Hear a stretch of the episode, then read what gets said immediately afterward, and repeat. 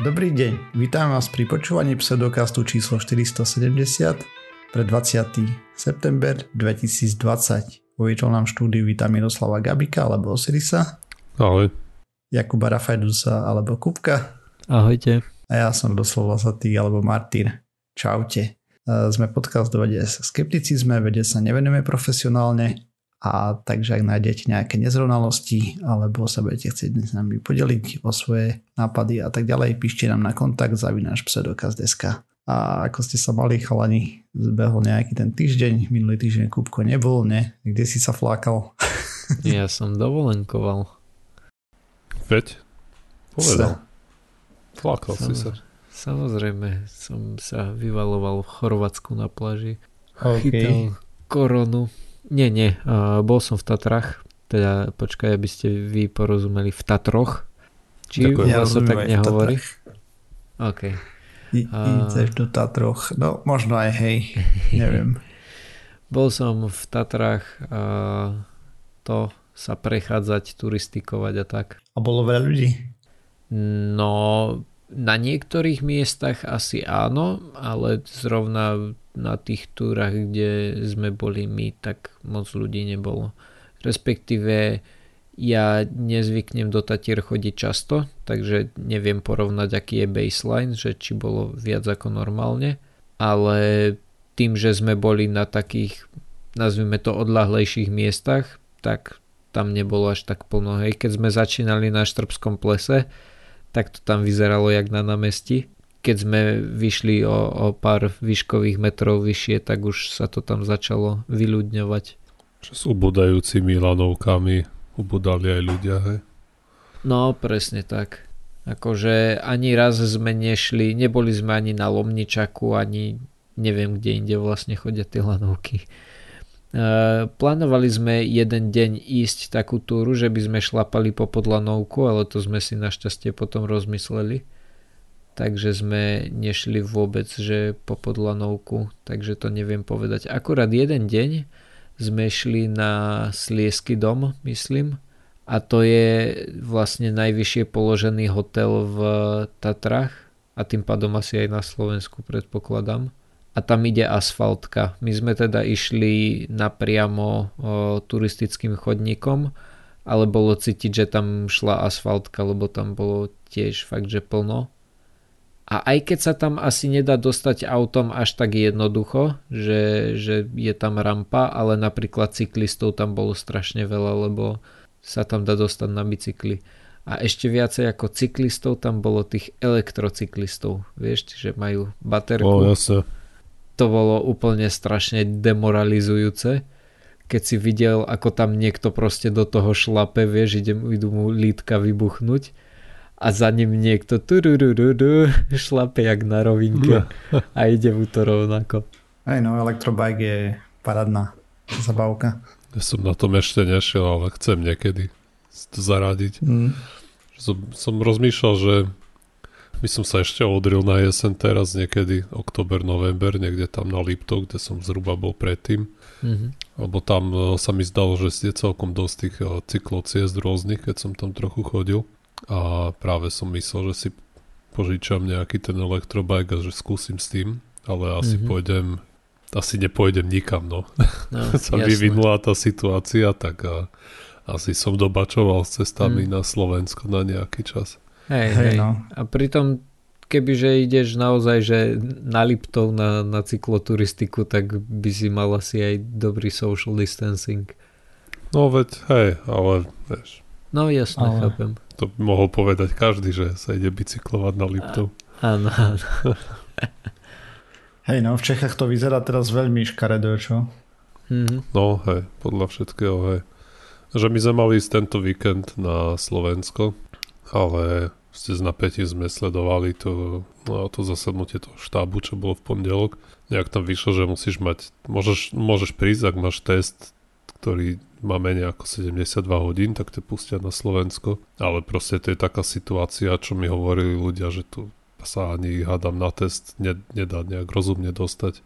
Mm. Akurát dnes som na tréningu bol uh, s chlapíkom a on mi hovoril, že jeho žena minulý týždeň ochorela a no vlastne, že jej začali teploty nejak štvrtok, piatok, že v piatok sa objednávala na testy a dostala termín v stredu, že zajtra, teda z pohľadu nahrávania.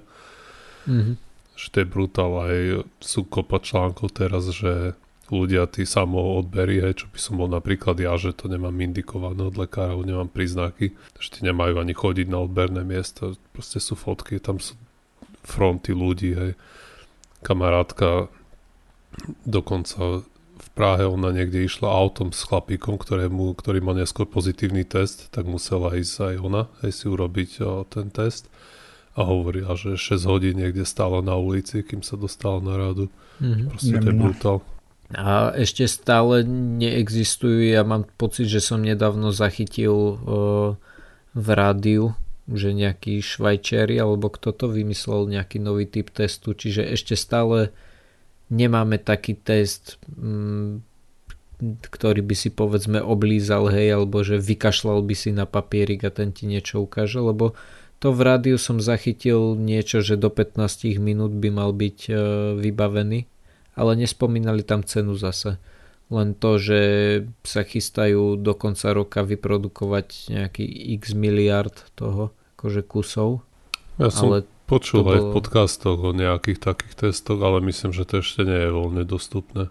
Takže hej, zatiaľ si nie nevieš nič kúpiť, hej, ani cez internet, ani nič také. No, to neviem úplne, že sa niečo kúpiť dá, ale je otázka, či by ti to uznali na hranici, až keď to je také, že... Á, jasne, chápem.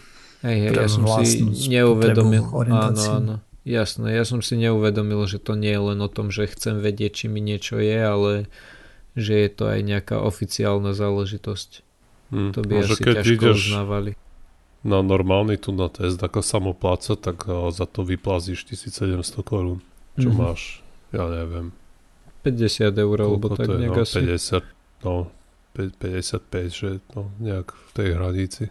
Čiže akože dosť, ale stále mi to nepríde, že až tak nejaké ruinujúce. No nie, podľa toho, na čo to chceš aj. Áno, veď jasno. My sme mali ísť len na návštevu, takže to... Mm-hmm. Hej, hej, to sme to sme zrušili. Aká, mm. tá cena, dajme tomu, hej, to by sa zaplatilo, ale proste toto, že poprvé sa nedostanem na termín a keď sa dostaneš, tak teraz na ten test čakáš 2-3 dní, 4, hej, to ani Mohlo by mm-hmm. sa mi v pohode stať, že idem na test a ani mi nestihnú prísť výsledky, kým by som chcel ja cestovať. do tých 72 hodín. Aj, a no, keď no, už mi prídu, tak už to bude proste viac ako tých 72 hodín a som, a som nahrátý. Mm, to by potešilo. No jo, Trumpoty s covidom asi budú ešte pokračovať podľa všetkého. Mm-hmm. Hmm. Ale keď sme pri covide, tak ja dám rovno moju tému, lebo minulý týždeň sme sa tu bavili o tých pauznutých, teda pozastavených uh, skúškach klinických na, na tú oxfordskú vakcínu. Uh, teda vakcína je od spoločnosti AstraZeneca v spolupráci s Oxfordskou univerzitou a tak. A, a sú nejaké aktualizácie, dajme tomu, s tým, že tam sa situácia mení zo dňa na deň plus minus zo dňa na deň alebo z týždňa na týždeň, takže keď tento podcast vyjde, tak pravdepodobne sa už bude dať dopatrať k oveľa čerstvejším informáciám, ale o čo ide. Takže tie klinické testy v Anglicku boli už obnovené a po krátkej pauze, o čom sme tu rozprávali minule. Takže minule sme tu spomínali tú údajnú príčinu a, ale to bola veľmi, veľmi údajná príčina, lebo to ochorenie uh, priečnej, tá priečná mile, mile uh, sorry, tá priečná myelitída, uh, ktorú sme tu spomínali, tak to údajne jeden výskumník povedal jednému reporterovi, ale oficiálne nie je absolútne nič, ani doteraz a asi ani tak skoro nebude. Takže poďme si porozprávať o tom, čo sa udialo. Takže nezávislá komisia zložená z vedcov plus nejaký národný regulatorný úrad, v tomto prípade to bolo MHRA, čo je Medicines, Medicines and Healthcare Products Regulatory Agency. A to je vlastne nejaká anglická záležitosť. Niečo jak u nás nejaké ministerstvo zdravotníctva alebo nejaká jeho podčas, ktorá schvaľuje lieky alebo podobne. Takže 6. septembra tá Oxfordská univerzita pozastavila tretiu fázu klinických testov pre nejakú príčinu. A tá nejaká príčina boli nejaké vedľajšie účinky u jedného z pacientov, ktorý dostal vakcínu alebo placebo, ani to nevieme poriadne, asi vakcínu. A 12. septembra v sobotu tá nezávislá komisia povolila pokračovanie s testami v UK, teda v Anglicku.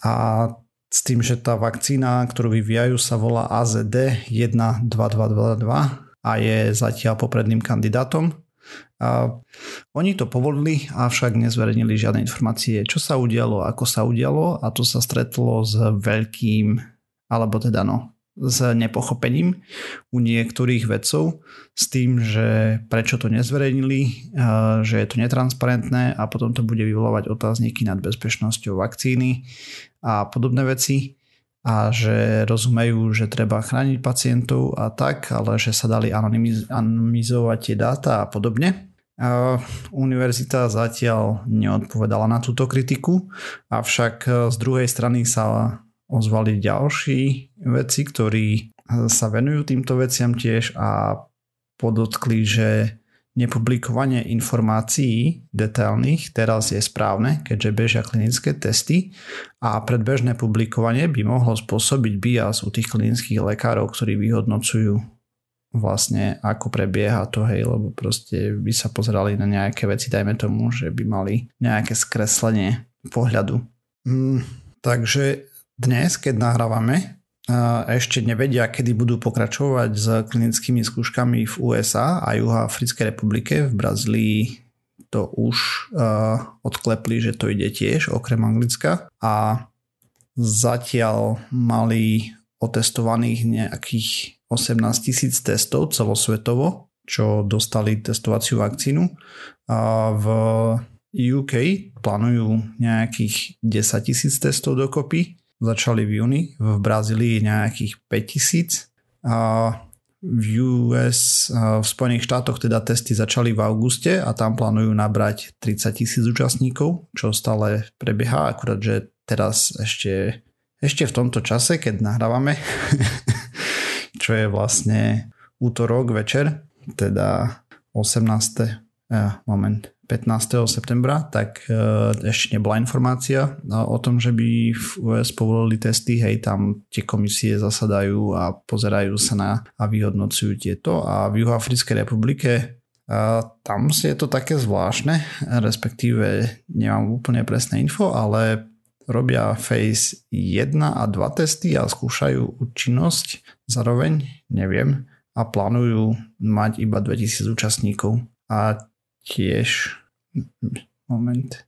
Hej, a oni čakajú vlastne ešte na vyjadrenie od nich, že či budú pokračovať alebo tak. Tam na základe toho, čo tá komisia vyšetrila, hej, oni to predkladajú a podobne. Verejne to nie je, ako som spomínal, sú na to dva pohľady s tým, že čas sa na to pozerá, že by bolo vhodné to zverejniť a tak ďalej a čas práve že kontruje tým, že aby klinický lekári nemali nejaký bias pri vyhodnocovaní, tak je vhodné to nezverejniť. Podstatné je, že tie regulačné oni, autority to vedia, čo sa udialo a schválili to a potom, že sa to zverejní neskôr. Takže uvidíme. No a pri bežných štúdiách sa takéto veci zverejňujú, či nie? No, to je dobrá otázka, lebo takéto situácie sme nemali veľmi takto kritické, takže neviem. Hmm. Nenašiel som nejaké precedenci. Uh, tie, to zastavenie výskumu a potom náspäť, spätné rozbehnutie je bežné, čo som si čítal o tom, že to je normálka, hej, sa niečo nájde, potom sa vyšetruje. Najprv sa zistuje, či to bol ten pacient, ktorý dostal účinnú látku, alebo nie, ako sme tu minule spomínali, potom či to mohlo byť spôsobené vakcínou a tak ďalej. A tu sme samozrejme že špekulovali ohľadom tej priečnej mielitide, hej, lebo to je e, niečo, čo proste zapalo v oblasti miechy. A niektoré vírusy to robia, také tu, takúto šrapatu a pri niektorých vakcínach to boli vedľajšie účinky, ale toto je úplná totálna špekulácia a tým pádom tu nemá miesto, takže reálne nevieme, čo sa udialo s pacientom, hej, to, že niekto údajne niekomu povedal, je, je dosť hm, špekulatívne pri najmenšom. Takže nevieme, ale vyzerá, že výskum vakcíny pokračuje ďalej a zatiaľ všetko v poriadku. Uvidí sa ďalej samozrejme. Keď budú ďalšie problémy, tak to znova zastavia a podľa toho sa bude pokračovať. No a samozrejme oni čakajú ešte na vyjadrenie z USA a z Juhoafrickej republiky, lebo v tých dvoch krajinách ešte tiež prebiehajú tie testy. A v USA je najviac plánovaných hej, testov. Tam majú aj najviac chorých plus minus. Takže... A toto sa bežne robí, že, že majú takto testovací testovanie rozdelené do, do viacerých krajín? Ja som myslel, že sa to mm, robí Pri tretej tak, fáze, že... hej, lebo to je masové, hej. Tu vidíš, uh-huh. že proste 30 tisíc v jednej krajine, 10 tisíc v druhej, no, 5 tisíc v tretej a 2 tisíc vo štvrtej, hej, hej, hej takže chápem. ako neviem nakoľko je to úplne bežné, hej, to mm. nejako som to nezisťoval, ale robí sa to na masových číslach, tie mm. bezpečnostné testy potom a účinnostné, záverečné, hej, lebo tu teraz sa snažíš vychytať všetky vedľajšie. No jasné, hej, hej, chápem. Len to, že skôr ma zaujímalo, že či je to akože či je to dané len tým, že teraz inak to nejde, alebo či je to skôr o tom, že e, na schvál chceme ísť do rôznych krajín, lebo je tam proste máš tam iných ľudí, na ktorých to môže zapôsobiť inak. Vieš čo Podľa myslím, mňa že ten... tá druhá možnosť je z toho, hej, že proste máš širšiu populáciu ako rôznorodejšiu no, áno, a potom a vieme, že aj no dobre, takto. Pokiaľ viem, tak máme potvrdené už dve formy toho vírusu, takže možno, že na jednom kontinente je niečo iné ako na druhom, ale to je čisto iba moja špekulácia. Reálne neviem, hej, proste. Mm-hmm. Takže tak, v skratke, updaty ku covidu zase, lebo vyzerá, že aj na Slovensku úspešne pribúdajú prípady. Mm-hmm. Zjavne z najhoršieho vonku Na Slovensku aj v Česku úspešne pribúdajú prípady. Kebyže vy ste ten vedúci epidemiologickej komisie, či jak sa to volá, čo by ste spravili? Lebo tak videli ste, že, že čo sa dialo počas tej prvej vlny, vidíme, že čo sa deje teraz čo si myslíte, že, že by ľudia mali robiť? A, no čo, dodržiavať. a so, tento distancing sociálny. To sú prvé dve veci. ruky. A umývanie rúk tretia. Hej, dobre, hej. tak ja sa spýtam inak. Vidíme, ako to funguje, ako, alebo nefunguje. Vidíme, ako to vyzerá v Česku, ako to fun- vyzerá u nás. Um, a v zásade ej, ten veľký, až taký veľký rozdiel v tých opatreniach sme nemali. Prakticky ten veľký rozdiel bol akurát v tých rúškach. Tak myslíte, že sa to dá celé pripísať len tým rúškam? Mm, povedzme to tak, že v Čechách eh, sa k tomu ľudia stávali dosť laxne. Sme tu o tom aj rozprávali. A ten napríklad mám anekdotálnu príhodu. Jedna z náma bola v Karlových Varoch, že tam zo Slovenska. Chodili tam s rúškami a na nich pozerali, aké by prišli z Marsu, lebo tam nikto z Čechov nič. Takže... Mhm. Dobre. A posledná otázka, kým sa dostanem k mojej témičke. Čo hovoríte na to, že niekde som zachytil, že myslím tretina Slovakov teraz sa už stavia, že proti rúškam, že sa im to nepáči? Hm. No to sme v zásade tiež asi sa k tomu vyjadrovali minule, ne? že proste ľudí už to unavuje a Hej. už nevnímajú asi tú hrozbu tak ako že na začiatku to bolo niečo nové a asi sa vieš, ľudia trochu cukli. Mm. Ale teraz zistili, že až tak moc tých známych nepoumieralo. Aj mm. Veľakrát počujem, že keď ochoriem, tak že niekto povie, že keď ochoriem, tak budem prvý človek, ktorého poznám, čo má ten COVID. Hej. Mm-hmm. Proste sa ten rešpekt voči tomu ochoreniu vytrátil úplne ten počiatočný, čo bol. To je jedna vec. Ďal, ďalšia vec je, že ako sa lekári učia s tým bojovať, tak aj umrtnosť trošku klesa, ale to môže byť aj tým, že teraz prevažne sú chorí viacej mladší ľudia a predtým to trafilo staršiu populáciu, dajme tomu. A, a potom máme isté politické subjekty aj na Slovensku, a, kde vysoko neodborní ľudia sa nachádzajú. Veľmi slušne sa to snažím povedať.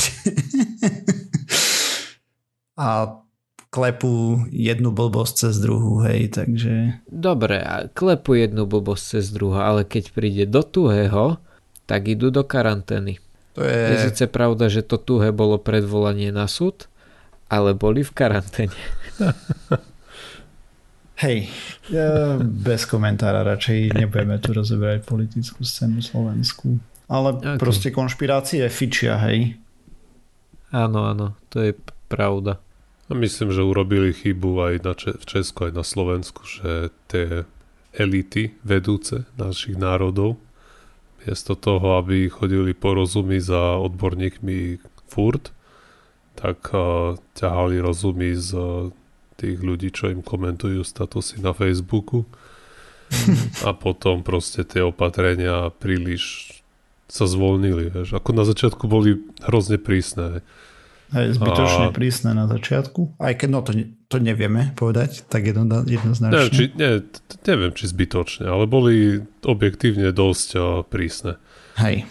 A potom proste prišlo leto a začali a úplne ich zrušili. Aspoň v Česku prakticky toto prestalo platiť. Dobre, na Slovensku si musel mať rúška skoro furt aj v obchode a tak. Ale tiež ako spoločnosť sa začala tváriť, stále, že hej. stále vnútri. Hm.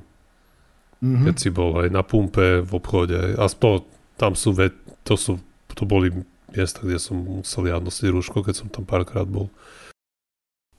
No, Ale spoločnosť ja. ako taká sa začala tváriť, že ten koronavírus už není a všetko ostatné sa vypustilo a ostali len dezinfekcie pri dverách niekde, ktoré nikto moc nepoužíval. Podľa mňa to bolo príliš, že ste niečo z toho malo ostať. Napríklad no, špeciálne pre Česko si myslím, že tie rúška v interiéroch to vôbec nemali rušiť, to mali nechať.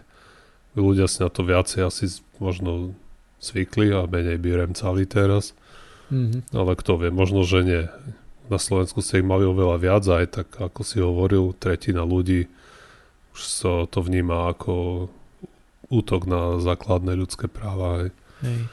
Čomu ale toto je naozaj niečo, čomu nerozumiem ja som bol skôr v tom, že čím dlhšie to bude, tak tým viac si na to ľudia zvyknú a ani na to čím viac hubujú. Ja už som sa dostal do, do stavu, kedy si to rúško nasadím, idem povedzme do obchodu, alebo nedávno sa mi stalo to, že išiel som z roboty nasadil som si rúško, keď som išiel na pumpu, keď som išiel natankovať a potom som si ho zložil až doma, keď som si uvedomil, že aha, som doma, ej, dal som si ho dolu. Mne proste neprekáža. Hmm. A som čakal, že si na to ľudia tak nejak zvyknú, ale mám pocit, že sú na to čím ďalej tým viac alergickí. Mne sa zdá, že ako s tým, jak, že na začiatku proste sme ich všetci nosili tie rúška a potom postupne začali vybublávať rôzne tie konšpirácie a mm. tie slinty, ako to útočí na naše tie základné ľudské slobody a že je to útlak a vlastne keď si dáš rúško na hubu, je, že to vlastne si gňavený pod opätkom šorošovej čižmy a proste podobné slinty. A toto rozbujnelo a niektorí ľudia na to proste počúvajú, hej, majú to mm. radi a šíria to ďalej. No jasné. Hej, no ja už lebo, som videl... Lebo tie, tie, tie konšpirácie a všetky tie nezmysly, hej, to tu nebolo od začiatku. Mm-hmm. To najprv začalo v Amerike, aj tu sme si klopali na čelo, že čo to sú za dilina, že nevedia si dať nejakú handru cez hubu, aby ochránili svojich uh, starý, starších ľudí a tých zraniteľných. Mm-hmm. A prešlo pár týždňov aj to tu. Hej. No, ja. To isté. No. Akurát aspoň tu nikto nešermuje tými AR-15 na ulici kvôli tomu. Čo je ARP? AR-15 je, je automatická Jaj, aha, aha, tak. áno, ok. Dobre, no tak to našťastie nie. Ale dobre, už, už môžeme ukončiť toto. Uh, ja som si hey, rozhodol... na niečo veselšie. Jo, jo, takú, takú light tému, uh, ktorú niečo som čítal niekde na Reddite a sa tam zvrhla taká, taká zaujímavá debata tak som si povedal, že sa na to pozriem, lebo znie to zaujímavo a však už za chvíľu začne škola a až vlastne keď tesne pred nahrávaním som si uvedomil, že škola už vlastne začala. ale, ale nevadí. Už nejaký ten deň to je, hej no. Áno, áno. A ja som sa totiž pozrel na to, že takú e, krátku históriu ceruziek že odkiaľ sa to vzalo, jak to prišlo a tak ďalej. Lebo je to celkom, celkom zaujímavé, tak uh, poďme na to. No, začneme tým, že odkiaľ sa vzalo to slovo, to, že ceruska. Tak krátka odpoveď je, že neviem, lebo slovenčina. Ale našiel som dve možnosti, že bude to z latinčiny, niečo cerus niečo a to by malo znamenať niečo ako biele olovo, ale našiel som to na jednom fore, kde ma to hodilo na nejaký ruský slovník, čomu nerozumiem prečo a, a, a tak, hej. Alebo potom som našiel uh, článok, kde zase tvrdili, že je to od uh, Turkov, že oni to nejakým spôsobom doniesli, ale opäť ten článok nevyzeral nejak nejak a hlavne nikde neboli zdroje. Takže si mal zavolať si. do jazykovedného ústavu slovenského, aby ti to hneď vysvetlili. Áno, a, ale to až na budúce to zase, zase na budúce budem volať. Čím by som chcel teda povedať, že tú tému, ktorú som chcel mať tento týždeň, odkladám, lebo som nemal dosť času sa, sa v tom poriadne pohrabať v uh, tých štúdiách. Tú, ktorú som mal naposledy o tých uh, zázračných prístrojoch. Aha. Tak. No ale teda po anglicky je pencil od uh, Pencilus čo je z eh, latinčiny. Čo je zaujímavé je, že eh, to má podobný nazvime to základ slova ako penis, lebo ak som tomu dobre a správne pochopil, tak penis je akože malý, neviem či malý, ale mal by to byť, že chvost a, a práve tento pencilus bol, že pôvodne ťavý chvost, hej, niečo, čím sa, čím sa malovalo, a, že sa používali ťavie, ťavie chlpy a, a z toho uh-huh. boli štetce. A s tým, že asi sa tým písalo, tak postupne sa a, dopracovali až k tomu, že, že ceruska. S tým, že, že kedysi sa na písanie používali tie kdejaké e, rydla a tak ďalej, ale okolo roku 1500 sa v Anglicku objavili veľké zásoby prírodného grafitu. A podľa toho, čo tvrdí Wiki, je to jediné miesto na svete, kde sa grafit objavil v práve takejto, neviem či čistej forme, ale práve v takej forme, že, že sa dal používať spôsobom, že nájdeš, odrežeš a môžeš ho používať napríklad aj na cerusku. Uh-huh. Že nikde inde na svete takéto ložisko nie je, alebo teda sme ho zatiaľ neobjavili. No a keď ho objavili, tak ho začali používať. Čo bolo zaujímavé, bolo to, že veľmi rýchlo zistili, že aké má ten grafit schopnosti, že je napríklad veľmi dobre odolný teplu a začal sa používať na odlievanie delových gul, že z toho robili formy. Tým pádom tieto bane automaticky zhrabal král, boli prísne strážené, vždy sa vyťažilo toľko grafitu, koľko bolo treba a potom keď mali dosť, tak ich zatopili a potom keď bolo treba, tak zase vyťahli vodu a, a, a vyťažili ďalej. No ale okay. teda začali používať aj tuhy na písanie, akože tie naše cerusky. Robili to tak, že rezali z toho, z tej rudy, z toho grafitu tak rezali také, také obdĺžniky a, a z toho sa písalo. Alebo s tým sa písalo, sorry. Mm-hmm. No. Uh, ako som spomínal, bolo to teda jediné miesto na Zemi, kde, kde sa niečo také nachádzalo. To znamená, že ak si chcel cerusku, musela byť z Anglicka. Alebo teda ak si chcel takúto grafitovú cerusku, musela byť z Anglicka. Ešte jedna zaujímavosť. Uh, veľmi často sa označuje tá, tá tuha v ceruske, aj myslím po slovensky sa tomu hovorilo olovko, alebo také niečo. Aj uh, v angličtine sa tomu hovorí led, čo je olovo. Aj myslím, že uh, nemecké slovičko pre, pre cerusku má niečo, niečo s olovom. A je to práve kvôli tomu, že oni tým, že v čase objavenia veľmi nepoznali um, chemické zloženie toho grafitu, tak si mysleli, že je to nejaký typ olova. Takže okay. je možné, že to pochádza pochádza odtiaľ a tiež, že sa to trošku na to podobá. Ináč teda e, tuhy v ceruskách nemajú s olovom absolútne nič. Dokonca grafit by mal byť akože nezávadný pre zdravie. Takže e, ako neodporúčam ho jesť, ale však každý sme, všetci sme ožúvali cerusky. S tým by problém nemal byť. Čo je ale zaujímavé, je to, že Kedysi dávno mohlo dôjsť k otrave olovom z ceruziek a práve pri tom ožúvaní, pretože určite poznáte, že, že cerusky bývajú v takej tej žltej farbe, takej tej príkrej žltej farbe, no. že majú. Mhm. No a práve na túto príkru žltú farbu sa používala uh, olovená farba. Neviem, či olovená farba, ale že tá farba mala v sebe olovo. Takže kedy si mohlo dôjsť k otrave uh, z olova. Toto bolo Anglicko. Uh, čo sa týka... Uh, te, Turecka. Toto bolo... Ang- čo? Čo sa týka Turecka, ako to je tam? To neviem. Uh, toto bolo Anglicko.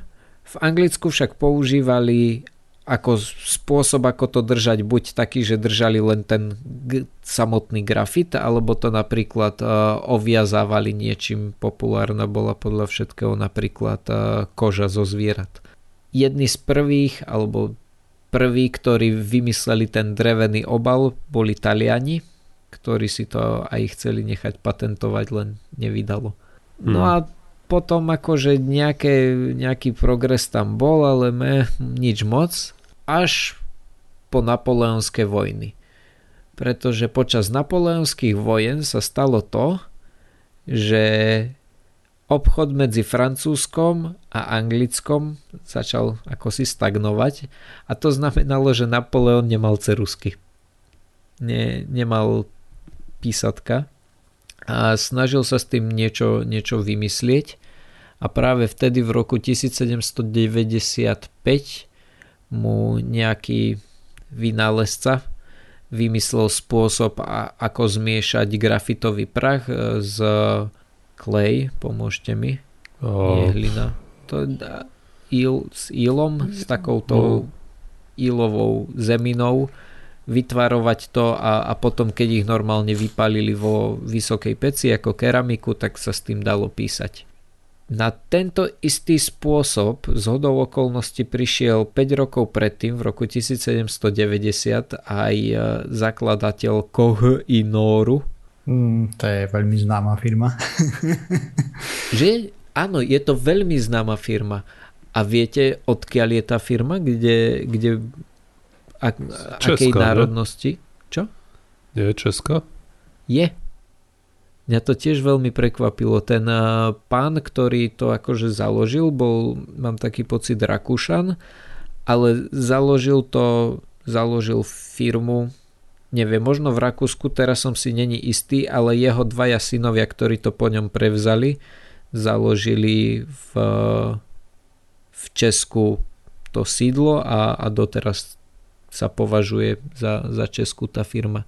Snažil som sa zistiť, čo to kohy i nor znamená, ale nezistil som. Keby náhodou nejaký posluchač vedel veľmi rád sa to dozviem, lebo znie to tak zaujímavé. Ja som si napríklad doteraz vždy myslel, že to je nejaká dánska alebo nejaká severská. Proste ten názov tak znie, že to bude od tadial niekadial, ale v skutočnosti je to naozaj česká firma. No a teda v tom 1790 prišiel na ten spôsob, ako zmiešať tú, tú hlinu. Nie, to nie je hlina chalani, ono sa tomu nejak hovorí, to z čoho sa robí Paťka mi hovorí, že íl, ale mne sa zdá, že ono sa tomu mm, nejak špeciálne hovorí, z čoho sa robí keramika. To, to čo sa mága. Jak sa tomu hovorí? Hrnčiarská hlina. Nie plastelina. Asi hej, no, hrnčiarská hlina, asi. No, skrátka alebo to zmiešal. hlina, alebo nejak podobne. OK, to je jedno. Skrátka to zmiešal v nejakom špecifickom pomere s, s tým grafitom, alebo teda grafitovým práškom a z toho vyrábal uh, tie tuhy. Čo je ešte zaujímavé je to, že v Anglicku si povedali, že nie, toto sa nám nepáči, ale prišli napríklad na spôsob, ako, ako lisovať, stláčať ten eh, použitý, nie použitý, ale ten prach, ktorý vznikal po rezaní tých veľkých blokov. Takže tí mali takéto niečo. Zaujímavý aj príbeh o, o gume na, o gumu na, na cerusku, eh, kedy nejaký pán uh, si povedal, že aha, guma na cerusku to je dobrá vec, dal si to patentovať. Uh, nejaká veľká firma to začala tiež vyrábať a on potom ten patentový, alebo teda zažaloval ich a tento patentový boj prehral. No ale vzhľadom k tomu, že už k pentelkám som sa nedostal, že, že chcel som to nechať pri obyčajných ceruskách, tak uh, pri Koch Inore môžeme, môžeme skončiť tom roku 1790. Hmm. Mm-hmm. Hej no, taký bežný predmet, ne? Áno, taký, no, taký jo, bežný hej. predmet a, a naozaj to bolo také zaujímavé. Keď som si o tom čítal, malo to dlhšiu malo to takú, nazvime to, dlhšiu históriu, ako, ako som očakával. Mm-hmm. Okay, Som prekvapený, a... že Kupkov vie vôbec, čo je cerúska. Prečo? Ja neviem, tak som myslel, že to že ľudia vo vašom veku to v ruke v živote nemali. Ale prosím ťa. Cerusky sú ešte, ešte bežne používané. Ja si totiž uh, také tie poznámky ja si veľmi rád píšem na papier, lebo ako jasné používam OneNote napríklad, hej, ale skrátka také tie poznámky, kedy chceš mm, niečo nakresliť, hej, nejakú schému alebo niečo a popísať. Toto sa stále strašne zle robí ešte v počítači.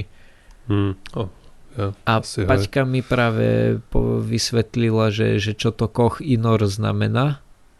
Takže znamená to niečo, čo je akože najlepšie svojho druhu. Aha. Okay. Že napríklad, keď máš akože nejaký veľký a vzácný diamant, tak ho môžeš nazvať Kohinor asi. Aha, takže ten jeden diamant sa volá Kohinor. Ale, dobre, neviem, či ste ju počuli, ale teda ano. zopakujem. Podľa Webster slovníka, tak ten diamant sa volá Kohinor a keďže bol akože taký úžasný, tak sa to zaužívalo, že ako niečo, čo je najlepšie svojho druhu. Podobne ako Martyr vlastne. Prosím? Že podobne ako Martyr. Je tiež Áno. taký kohínor. Mhm. Ha? tak. Prečo? No nič. Radšej no, nič. A ke- keď už sme pri tej Venuši, tak Hej.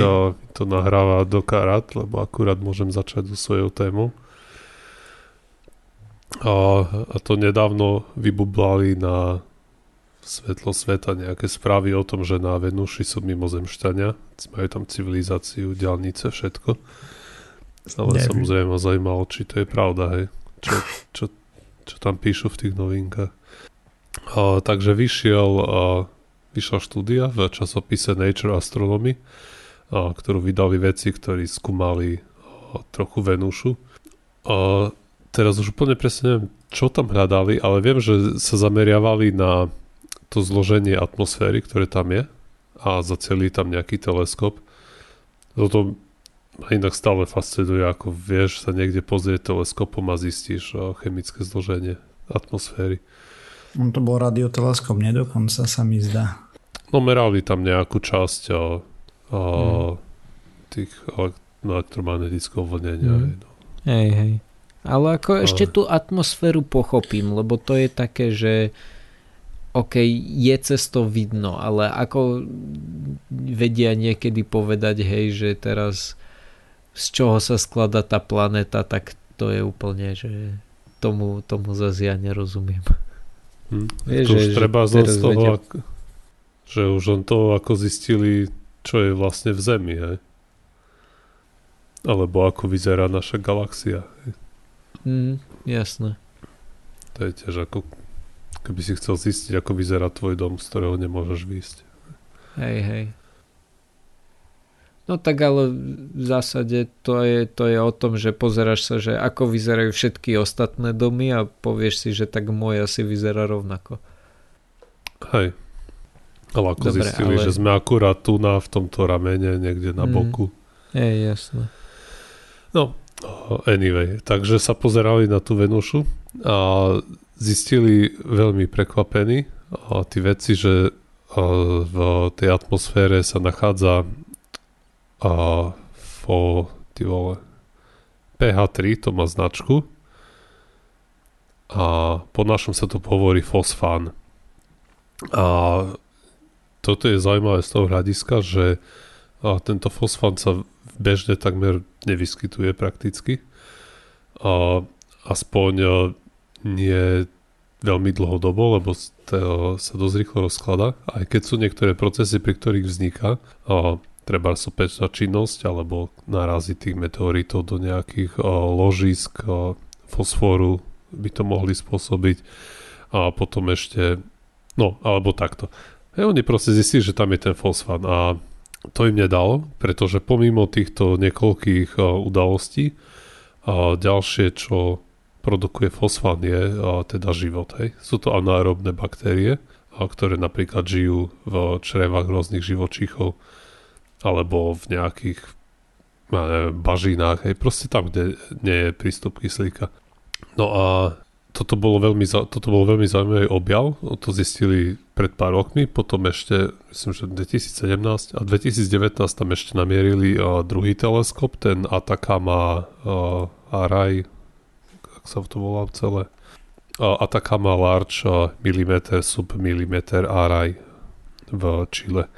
Proste, lebo si to chceli overiť.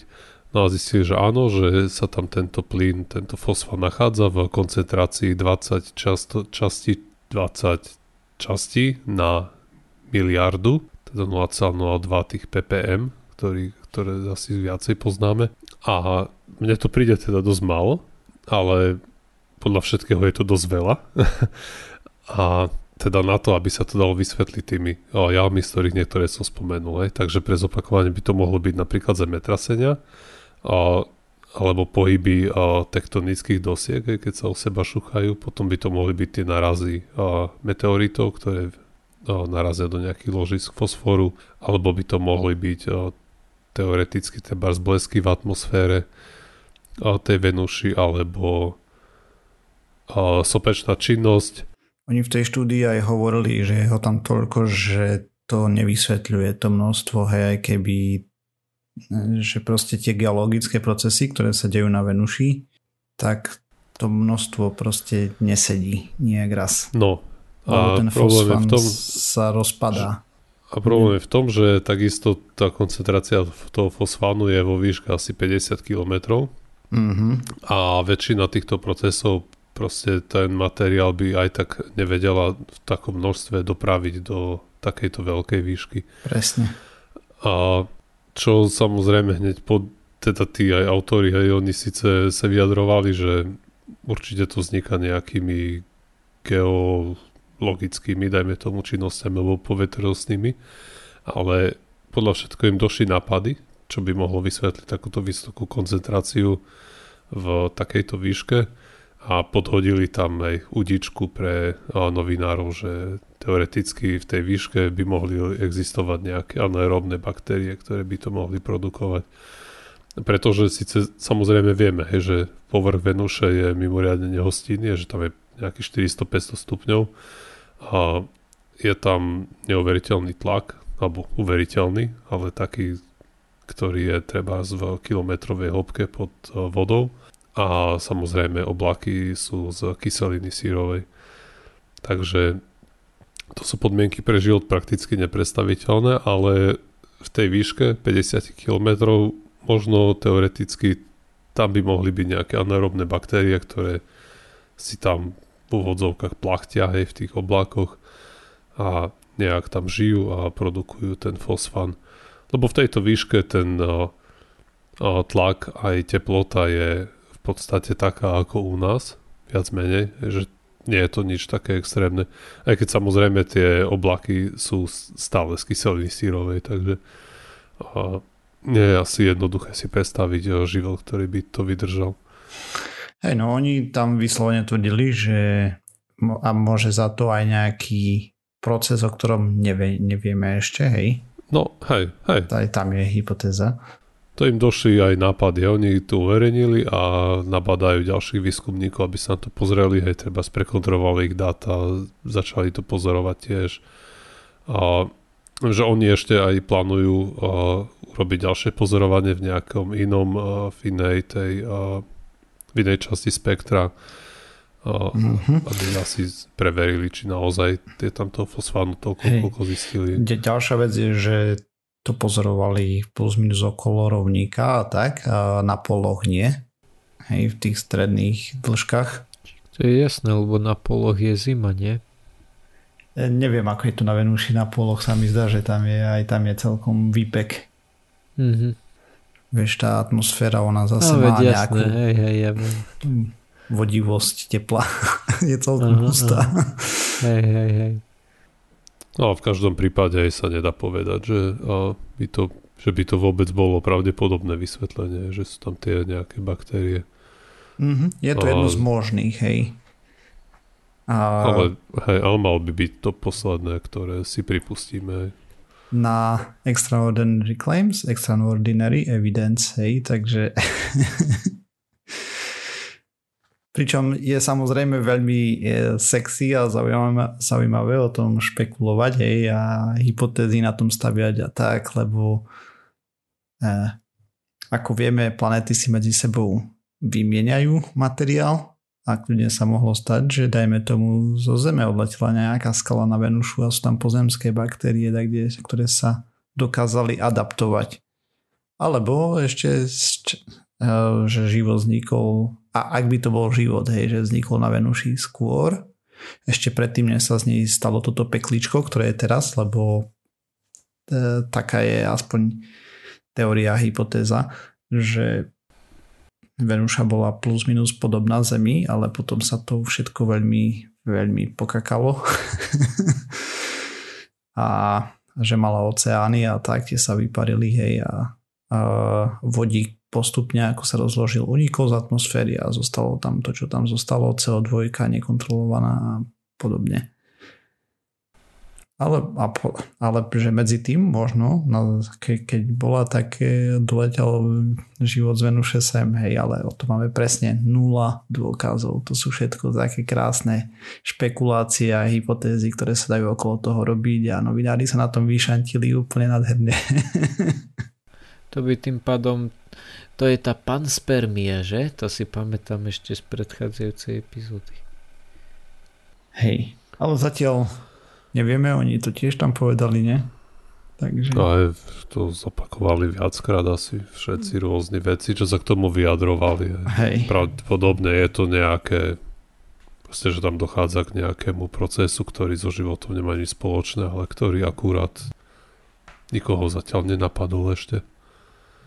Hej, no Venušu nemáme nejak extra preskúmanú. Uh... A čo som čítal, no akože pár som tam išlo, ale potom si to všetci prestali všímať. A práve v nejakom, v nejakom článku k tomu, k tejto téme, tak tí výskumníci hovorí, že dúfajú, že to upriami nejaké zdroje, že by sme mohli vyslať nejakú sondu k Venuši Trebars. A bolo tam vyjadrenie, že niektoré vesmírne agentúry zvažujú, že by tam vyslali sondu v nasledujúcich 10 ročiach. Hej. Oh, to je dobrý bamer. tak ono, pripraviť takúto sondu a potom ju tam poslať je celkom náročné. A zvlášť s tým, aké podmienky tam plánujú. A len tak mimochodom do NASA... to urobiť nejaký lander, vieš. Nie, nie, nie, žiadno. Oni chcú skôr nejaké balóny tam posielať alebo niečo také. Martyr, nehovoril si ty náhodou o tom, že, že chcú ten eh, mechanický počítač? Áno, alebo teda presne teda ten... na tom sa plánuje. to je jedna z tých vecí, o ktorej sme tu rozprávali v jednej z starších častí. Hej, NASA po, poškuluje po Venuši a vymýšľajú projekty, len to je mimochodom. A za každým, keď tam sú také výberové kola, že čo pôjde ďalej a tak ďalej, tak je, mám taký pocit, že v každom jednom bola nejaká táto uh, sonda na Venušu, akože, lebo je čas vedcov, ktorí sa cítia ohrnutí, že len Mars, Mars, Mars a Venuša nič. tak asi objektívne na Marse tie rovery vydržia trochu dlhšie. Neviem, koľko je rekord na Venuši, ale myslím, že to aspoň naj, najviac, najväčšie číslo, čo si pamätám z dnešného čítania, bolo nejakých 120 minút, že tam niečo vydržalo. Hej, no tak... Uh... A inak povedzme 20, 50 a podobne. Uh-huh. Pár fotiek. Hej. hej no. Zlých. Však keď si spomenieš na tú časť, kde som rozprával o tom, čo tam potrebujú, hej, ako sa to má hýbať a tak. Proste masaker úplne, aké problémy tam musia riešiť, tie mecha- všetko mechanické, elektronika tam nevydrží žiadna. Ale tam neuvažujú nad landermi až tak veľmi. Akože samozrejme to, o čom som ja tu rozprával v tej časti, tak to bol lander, doslova, ale uvažujú nad niečím, čo by lietalo v tej atmosfére. Ona je dosť hustá a hypoteticky by tam sa mohlo niečo nadnášať veľmi, veľmi dlho s minimum paliva, energie nejakej na pohyb. Ja, to vlastne v tom bude hmm. plávať. No ale ešte musí Aj. vydržať tie korozívne látky oxidačné, čo tam sú. No jo. Uvidíme, za 20 rokov, 30 možno sa dočkáme aj nejaké misie k Venuši. Dobre, konec. Hej. OK, takže tým pádom sme sa dopracovali na záver tejto časti pseudokastu. Nájsť nás môžete na www.pseudokast.sk a písať nám môžete na kontakt za náš pseudokast.sk, ako som už spomínal. Hlavne ak máte nejaké nápady na témy, niečo vás zaujíma, alebo sme niečo povedali zle a chcete nám to vysvetliť. a sme na sociálnych sieťach, na Facebooku, na Twitteri, sme na YouTube, na iTunes, na Spotify, na všetkých možných a nemožných podcastových agregátoch. Ak nás chcete podporiť, lajkujte, zdieľajte, píšte dávajte pačiky, hviezdičky do rôznych týchto aplikácií a aby nás počulo čo najviac ľudí. Ďakujeme. Čaute. Čau. Ahojte.